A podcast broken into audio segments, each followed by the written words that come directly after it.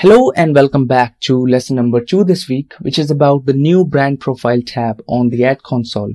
So Amazon has just released the brand profile tab that allows you to showcase your brand's information like brand's unique logo, content, name, colors, and more to shoppers across Amazon.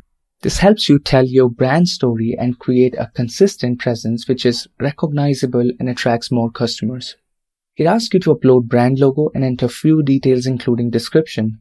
And that's it. Amazon then tests your brand's content in different placements across Amazon without additional work from you. It also looks like a centralized place to update your brand details to reflect everywhere.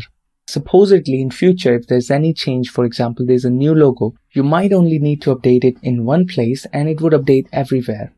So it looks like a great element to enhance your brand presence and we would strongly recommend updating those details in the ad console. And that's about it. Coming up next is lesson number three this week, which is the new brand impression share dashboard that Amazon has launched. So see you there.